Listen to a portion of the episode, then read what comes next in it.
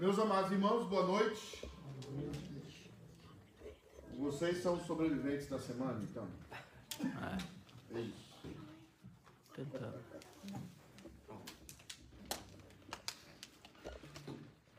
Tem uma doutrina na Bíblia que chama a perseverança dos santos.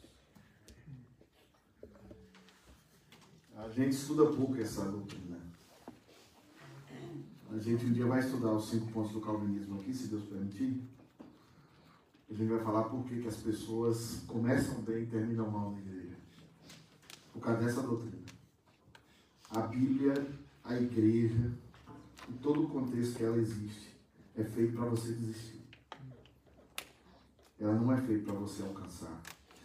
Esse, esse microfone do Cruzeiro é seu. É, segunda divisão, essa coisa toda. É, o Botafoguense está rindo de você lá atrás. Ó. É interessante notar que o povo de Deus caminhou quantos anos no deserto? Em círculos. 40 anos. Então a gente precisa entender isso. Você chegar em casa assim no trabalho, não vai dar tempo de chegar no culto. Lembra da perseverança dos santos. Você tiver um último trabalho para fazer e você lembrar do culto, lembra da perseverança dos santos. Porque foi por isso que os filhos de Eli fulminados. Em breve falaremos sobre isso. Já que até a internet foi contra o meu sermão domingo, né? Cortou. Né? Tem uma irmã falou assim, meu marido queria assistir mais. Aí eu falei para ele, você gosta de apanhar, hein? Estava me querendo. Irmãos, nós estamos falando sobre os dons extraordinários. Hoje nós vamos falar apenas 15 minutos, na verdade 16. Eu gostaria de voltar ao texto de 1 Coríntios 12. Eu queria que a minha amiga e quem sabe um dia Nora é, colocasse no slide 15, por favor, Larinha. Ah, nós terminamos aí e depois nós vamos reler Roman, é, 1 Coríntios capítulo 12. É, nós terminamos mais um slide, por favor. Aí. Vocês lembram que nós terminamos nessa afirmação? Eu quero, eu quero falar um pouco da afirmação que está destacada, que diz: Isto torna indispensável a Escritura Sagrada, tendo cessado aqueles antigos modos de revelar a Deus a sua vontade. Nós temos que entender que Deus, no Antigo Testamento, tinha um modo de se revelar ao seu povo, e agora nós vivemos no Novo Testamento, e há um outro modo. Mas entre o novo, entre o velho e o novo, existe uma transição. E aqui está a confusão da igreja. E aqui está toda a confusão que gera no meio da igreja, principalmente entre os nossos irmãos pentecostais, ou até mesmo irmãos que estão na igreja, gera essa transição, a transição do velho para o novo. Existem elementos especiais nessa transição. E essa transição, ela foi única. E nós não podemos transportar os elementos essenciais dessa transição para o cotidiano depois do cano sagrado completo. É, e por isso eu vou reportar agora, por favor, Larinha, passa mais um. 1 Coríntios 12, de 8 a 11. Vou ler mais uma vez esse texto. Nós devemos ir até 1 Coríntios 13, 14, é, durante esse estudo. Diz assim a palavra: Porque a um é dada, mediante o Espírito, a palavra de sabedoria, e a outro, segundo o mesmo Espírito, a palavra do conhecimento, a outro, no mesmo Espírito, a fé, e a outro, no mesmo Espírito, dom de curar, a outro, operações de milagres, a outro, profecias, e a outro, discernimento de espíritos, a um, variedade de línguas, a outro, capacidade para interpretá-las. Mas um só é o mesmo Espírito, e esse realiza todas estas coisas, distribuindo-as como lhe apraz a cada um individualmente. Vamos orar. Senhor Deus, aplica a tua palavra a, aplica a tua palavra no nosso coração. Queremos entendê-la, queremos, Deus amado, procurar vivê-la e queremos, Deus amado, que ela nos alimente. Amém. Porque há o alimento verdadeiro para a nossa alma não são os achismos humanos, mas é a tua palavra. Nós pedimos em nome de Jesus. Amém. Amém. Queridos, nós temos uma tese principal, pode passar na linha. A primeira tese é o seguinte, eu quero que você guarde essa tese, lembra o sono e tal, onde nós fizemos uma maior festa na casa do Bida, mas a Dulce, foi comida, foi carne, tal, o Kizer dormiu lá em casa, né? chegamos 12, quanto? 12, 15, sei lá, É, foi uma maravilha, né? então mantenha acordado aí. Os dons extraordinários foram necessários no período de transição entre o Velho e o Novo Testamento, porque o cano sagrado ainda não estava formado. Ou vivi o que é o cano? Vivi o que é o cano? Não sei, fala assim. Diga, cano é a Bíblia. Cano é as Sagradas Escrituras. Então, quando você escutar o pastor reformado assim, o cano está fechado, ele está falando, a Bíblia não pode ser nem agregada, nem tirada nada. Por isso que há, há sempre a, a questão do, do preteriano é o seguinte: você prova isso na Bíblia? Você prova o que você está falando na Bíblia? O que você está falando aí é muito bonito. Mas você prova na Bíblia? Então, o que, que acontece? Entre o Novo e o Velho Testamento houve uma transição. E nessa transição, Deus deu a homens e mulheres de forma especial dons extraordinários. E a lista que nós acabamos de falar aí são a lista desses dons. Lembra que no começo lá do capítulo 12, ele está falando que aquele que fala que Jesus Cristo não é Senhor, seja anátema. Qualquer espírito que diz que Jesus Cristo não é o único Senhor, seja anátema. Por quê? Porque os dons tinham um propósito. Qual é o propósito? Revelar Jesus Cristo na igreja e edificar a igreja sobre a doutrina dos apóstolos. Então o dom servia para quê? Para revelar Jesus Cristo e para solidificar, solidificar eu só falei, mas, Solidificar. liquidificador, quase falei, solidificar a igreja na doutrina dos apóstolos.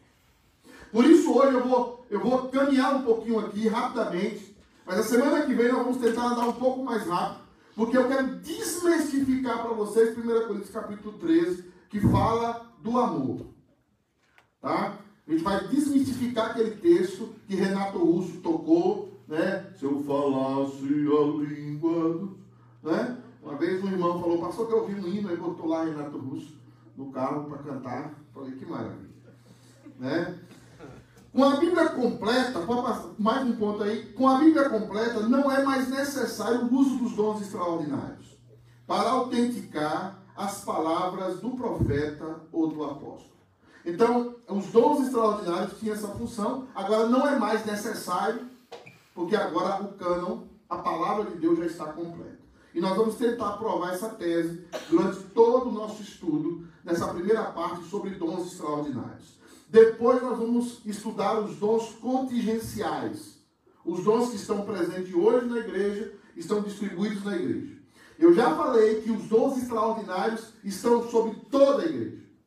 Não é mais propriedade de uma só pessoa. Toda a igreja possui esses dons, porque nós somos o corpo de Cristo. Mas não é mais uma pessoa que possui esses dons, tá? Vocês verão que eu não sou tão frio como pareço, mas também não sou tão pentecostal como pareço, tá? Vamos buscar um meio termo, tá bom? É, a Helena não, não crê. O primeiro dom aí que eu quero que vocês observem, por favor, Larinha, o primeiro dom extraordinário é a palavra de sabedoria. A palavra de sabedoria. A palavra de sabedoria é um dom é, que estava presente na igreja para orientar questões práticas da igreja. A palavra de sabedoria é o seguinte: Dulce chegava para mim e dizia assim, pastor, eu devo usar biquinho ou não? Por exemplo, né? Eu lembrei do biquinho. No caso emblemático. Pastor, eu, eu uso- aí tinha alguém, aí não tinha a Bíblia formada, entendeu? Não tinha o cano. Então alguém trazia para Dulce uma palavra de sabedoria, da prática diária dela. Entendeu? Por exemplo, o ó, é, é, Vivi hum, não quer, não quer coabitar, né? O que, é que eu faço? Vivi não quer coabitar comigo, casou, o que é que eu faço? Aí vinha a palavra de sabedoria. A palavra de sabedoria é a palavra prática para a igreja. A palavra prática bíblica que era um dom. Tá? E hoje, quem usa essa prática são os pentecostais. Mas a Bíblia está fechada, formada. Você não precisa mais disso. Mas você vê o que é que? Você quer que faz as irmãs do ciclo de oração com aquela irmã que ora? Geralmente aquela irmã se chama irmã Zuleika. Né? Irmã Zuleika é nome de irmã líder do grupo de oração. Eu até quis mudar o nome da Sandra para Zuleika, ela não quis. Me disse que não. Então você vai. A irmã Zuleika é mais pastora do que o pastor. Porque as irmãs vão lá e perguntam, fala tudo para ela. E ela, geralmente, não fala nada da Bíblia, fala de uma revelação que ela tem. E era isso que acontecia antes que a Bíblia estava fechada. Alguém tinha a palavra de sabedoria, da prática diária da igreja. Né? Sobre a nova aliança, eles viam o quê? Eu faço a pergunta aí. Não tinha ainda a palavra final para ler, mas necessitavam de orientação para a vida, necessitavam de sabedoria. E hoje nós encontramos sabedoria onde, gente? Vamos lá, gente? Vamos acordar aqui. Palavra de Deus. Aonde? Na Bíblia Sagrada. Então hoje a gente encontra sabedoria na Bíblia Sagrada. Mas antes nós encontrávamos sabedoria também através de irmãs e irmãos que tinham esse dom específico. Tá? Mas, não Sim, senhora, minha irmã. Mas não tem, Não, conhe- não conheço o visitante hoje. mas não tem mulheres que têm essa palavra de sabedoria ainda hoje? Não é o seu caso, né? Não. Mas É Antônio, ela- alguém falou para ela que ela tinha isso. não sei. É, nós vamos tratar desse caso mais à frente. Mas tem, né? Tem, dom. tem, tem, tem. Tem gente que tem dom de, de sabedoria. Tem gente que é mais sabido que os outros. E tem gente que tem a sabedoria espiritual, que não é humana, não é carnal e não tem nada a ver com levar, não, não entrar em confusão, como alguns pensam. Gente, fulano, fulano é sabido, não entra em confusão. Só é lá ler Tiago, que o próprio Tiago, depois escreveu aquela carta, que é o sermão dele, foi diagolado. A sabedoria de Deus é antes pura. Né? Tem, tem lá, nós vamos Mas falar é- sobre mas isso. é um dom. É um dom. Ah, não tinha o, o cano, mas tinha O Velho Testamento. Moisés, é, Moisés profeta. Uhum. Mas tudo no Antigo Testamento, eu bebi essa água aqui, eu nem sei se estava aberta. Tem problema, já bebeu, já era. Se eu morrer nos próximos Vamos 20 esperar. Eu deixo tudo para vocês. Tudo que? Só tem que.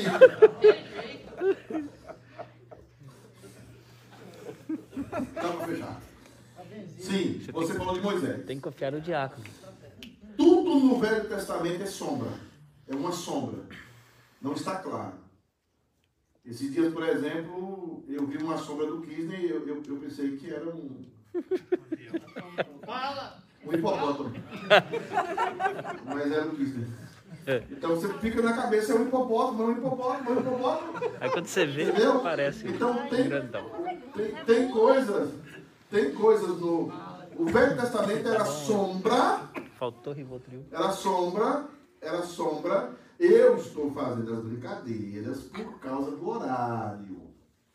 Eu sei que vocês dormem. Eu não sou, eu não sou doido. Pareço.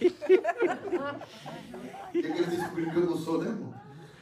Eu só estou fazendo a brincadeira para vocês não dormirem. Porque eu sei que vocês dormem. Melhor você jogar água. É, então é o seguinte, ou então eu vou fazer a bacia de água, o Wilson vai botar trazer aqui, jogar óleo ungido e vocês, quem tiver, não funciona. Então assim, o, Velho Testamento é sombra. Ele teve o seu valor quando os, o sacrifício estava sendo administrado daquela forma. Mas agora, com o novo pacto, com Jesus Cristo, se faz necessário explicar o Antigo Testamento e construir um fundamento sólido para a nova aliança, juntando as duas partes. E antes que isso acontecesse, Deus levantava dons extraordinários, no caso aqui, dom de sabedoria no meio da igreja, que era viver de forma agradável a Deus nas coisas práticas.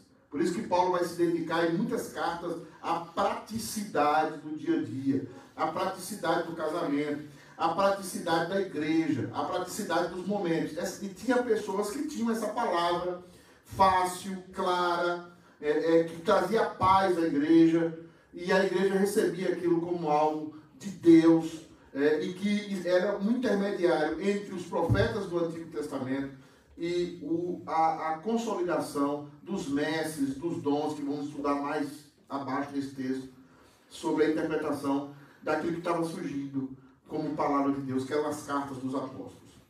Nesse caso, era necessário que os crentes fossem para a igreja e esperassem que Deus trouxesse uma pessoa com dom de sabedoria para orientar a igreja em todas as áreas. Então o pessoal sentava, é o que faz hoje, o que faz assim hoje? Quem que faz assim hoje? Congregação. Oh, você tá, você já foi lá, né? Você pegou a Simone lá? Não. Hã? Então assim, Simone era da congregação? Era. Não? Simone já falou, eu sou presbiteriano de berço. Então ficava todo mundo sentado, sim, estilo sinagoga, porque a sinagoga ficava um livro aberto, o, o, a escritura aberta, uma cópia da escritura aberta, no centro, sentava todo mundo e alguém ficava esperando alguém lá abrir o livro e falar algo. Então todo mundo, era um costume, todo mundo ficava esperando, vinha a palavra de sabedoria para alguém e aquela pessoa falava e os outros, alguma vez depois, julgavam. Se falasse besteira, ela se excluía da igreja na hora. O processo sumaríssimo. Olha lá, do chatabe na boca e dormindo. É por isso que eu vou brincar, então dorme. Tá? Então é o seguinte, nesse caso era necessário então que fosse. Aí já falei isso. Ah, hoje nós temos a Bíblia completa, mas eles não tinham a Bíblia. Então, o dom de sabedoria era um dom extraordinário, revelacional, feito geralmente no momento do culto, para trazer orientações sobre questões práticas da igreja. Amém, irmãos? Amém. Amém? Amém. O segundo dom interessante era a palavra de conhecimento, também um dom extraordinário. E esse tem a ver com teologia. Tá? Tem a ver com teologia. Então nós temos aí. Como os crentes sabiam a respeito da ressurreição dos mortos, que era um elemento novo, sobre a messianidade de Jesus, como eram doutrinados de tal maneira que Cristo fosse formado neles, como saberiam dos mistérios de Deus que nos edificam? Como isso era trazido para a igreja? Resposta: através de um irmão dotado por Deus com essa palavra de conhecimento. Era o teólogo. O outro, questões práticas. Esses, questões mais voltadas à nossa salvação é, é objetiva. O outro, voltado mais com questões da nossa salvação subjetiva. Então, esse explicava por que Jesus morreu naquela cruz, explicava por que Jesus era o Messias, explicava por que, que ele teve que morrer daquela forma. Um irmão que trazia essa palavra, era um teólogo revelacional. revelacional. Apóstolo Paulo era um homem assim. Apóstolo Paulo traz, apóstolo Paulo pega textos, por exemplo, no Antigo Testamento, não tem nada a ver, e a autoridade apostólica deixa debaixo do sarrafo, diz esse texto diz isso. E você vai ler o texto, o texto está dizendo outra coisa lá no original. Mas Paulo possuía uma autoridade apostólica, os apóstolos também, de pensar um texto fora do contexto e dizer esse texto é isso. Isso é a autoridade que eles tinham como apóstolos. Então, a teologia, desde o primórdio da igreja, é muito importante. Por que, que nós somos uma igreja tão fraca? Por que, que nós somos uma igreja tão difícil? Porque nós somos teologicamente fracos. O dom, um dos dons extraordinários, a, a palavra de sabedoria, como nós deveríamos viver, e agora a palavra de conhecimento, como deveria ser a teologia da igreja, era algo que era todo dia colocado dentro da igreja. E foi por isso que a igreja saiu de 120 pessoas em poucos anos para 6 milhões. Porque a igreja tinha teologia. E a gente às vezes coloca a teologia como uma antítese à piedade. Coloca a teologia como uma antítese à, à, à, à espiritualidade. Fulano é, fulano é muito teólogo, não é espiritual. Já viu essa ideia? Foi para o seminário e virou ateu. Depende do seminário, né, gente? Agora, qual é o problema nosso? E aí eu estou falando com vocês e o pessoal também da internet. Você sabe da razão da sua fé? Eu falava isso para os homens ontem. Se você pergunta, alguém perguntar assim, Dulce, por que, que você é crente? Seu filho, tá bom, Dulce, eu quero ser crente. Mas me, me diz aí, por que, que eu devo ser crente? Aí vai naquela conversinha, porque Jesus é amor, porque ele é tudo da minha vida, porque. Gente, vamos sair da fralda? Você precisa da razão da sua fé. Por que, que os cristãos do primeiro século davam razão da sua fé e os cristãos de hoje não sabem dar? Porque a gente fica, aquilo que eu falei lá na escola dominical, para quem estava lá, tinha uns dois lá assistindo a aula lá. Hum. O, que, que, o que, que eu falei? Nós somos mais filosóficos do que bíblicos. Nós cremos numa, num pastor que ele, tudo na filosofia tem que encaixar as coisas. A filosofia tenta dizer por que, que você deve perdoar. Aí a filosofia vai dar fatores positivos para você perdoar. Por que, que você deve dizimar? Aí a filosofia vai dar fatores positivos para você dizimar. Por que, que você deve orar? Eu vi um irmão uma vez, que era tão filosófico, que dizia assim, porque, porque orar, você descarrega as suas emoções. Orar, você, você, você é, como é, é como um divã diante de Deus. Eu falei, peraí, essa é a razão porque a gente ora? Mas a filosofia não diz isso. Então você vai perceber um pastor quando ele é filosófico e quando ele é bíblico. Porque a filosofia tenta encontrar lógica nas coisas. A Bíblia não está nem aí para a lógica humana. A Bíblia não está nem aí. A Bíblia não está buscando conciliar uma coisa com a outra. Por isso que Calvino é o maior teólogo da história. Porque tem parte de Calvino que você lê que você pensa que ele é arminiano. Os Calvino é arminiano, não por isso que ele está dizendo aqui. Não, porque ele é escravo do texto.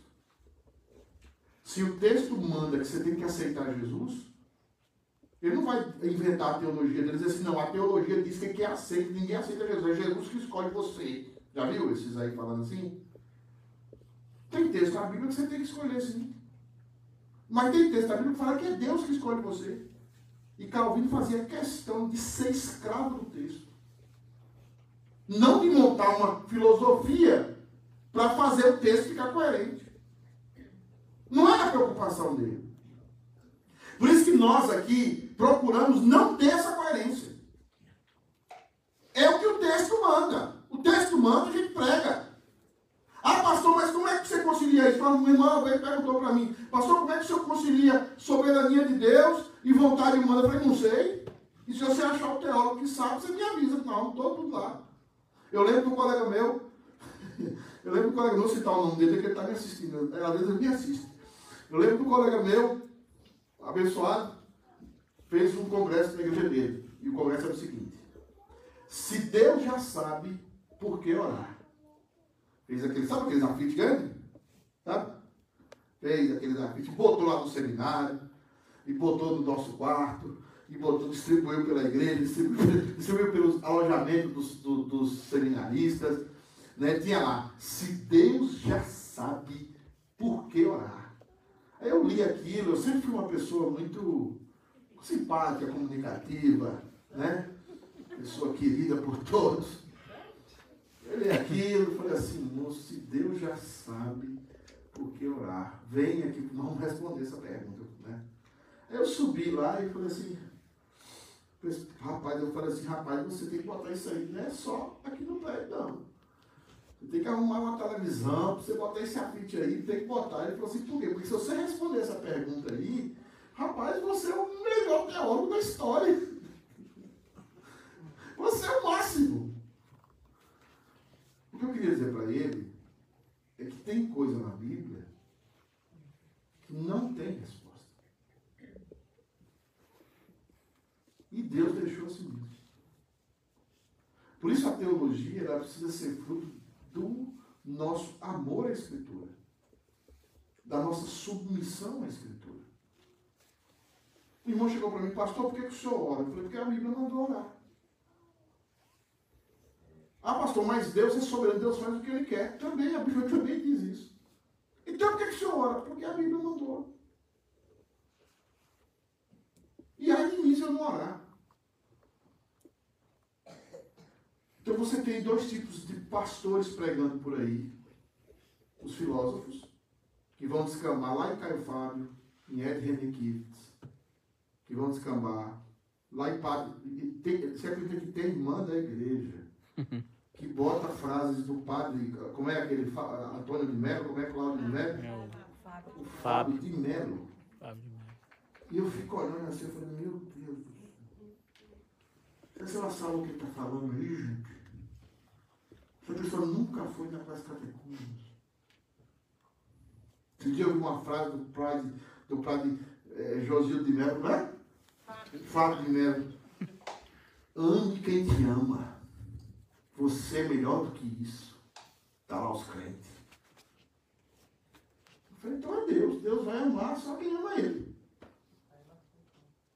Aí todo mundo está no sal. As ideias tão idiotas. É igual aquela música, já viu? Eu só vou gostar de quem gosta de mim. Isso é da época minha mãe do É antiga. Hã? Hã? Fita do cassete que a gente falava com a Bic, lembra? Entendeu? Ficava enganchado. Nós precisamos, irmãos, dar valor à teologia. Já na transição havia um valor à teologia. O problema nosso é que a gente lê livro de autoajuda e não gosta de teologia, não gosta de escola dominical, não gosta de ler escritura. E fica vendo coisas que parecem ser verdade, parecem ser legais na internet, mas o seu caminho é morte, porque não estão de acordo com as escrituras. Por isso que a palavra de conhecimento era tão necessária já nos primórdios da igreja. Amém, irmãos? Amém. E assim, por favor, conduza o momento final de oração especial.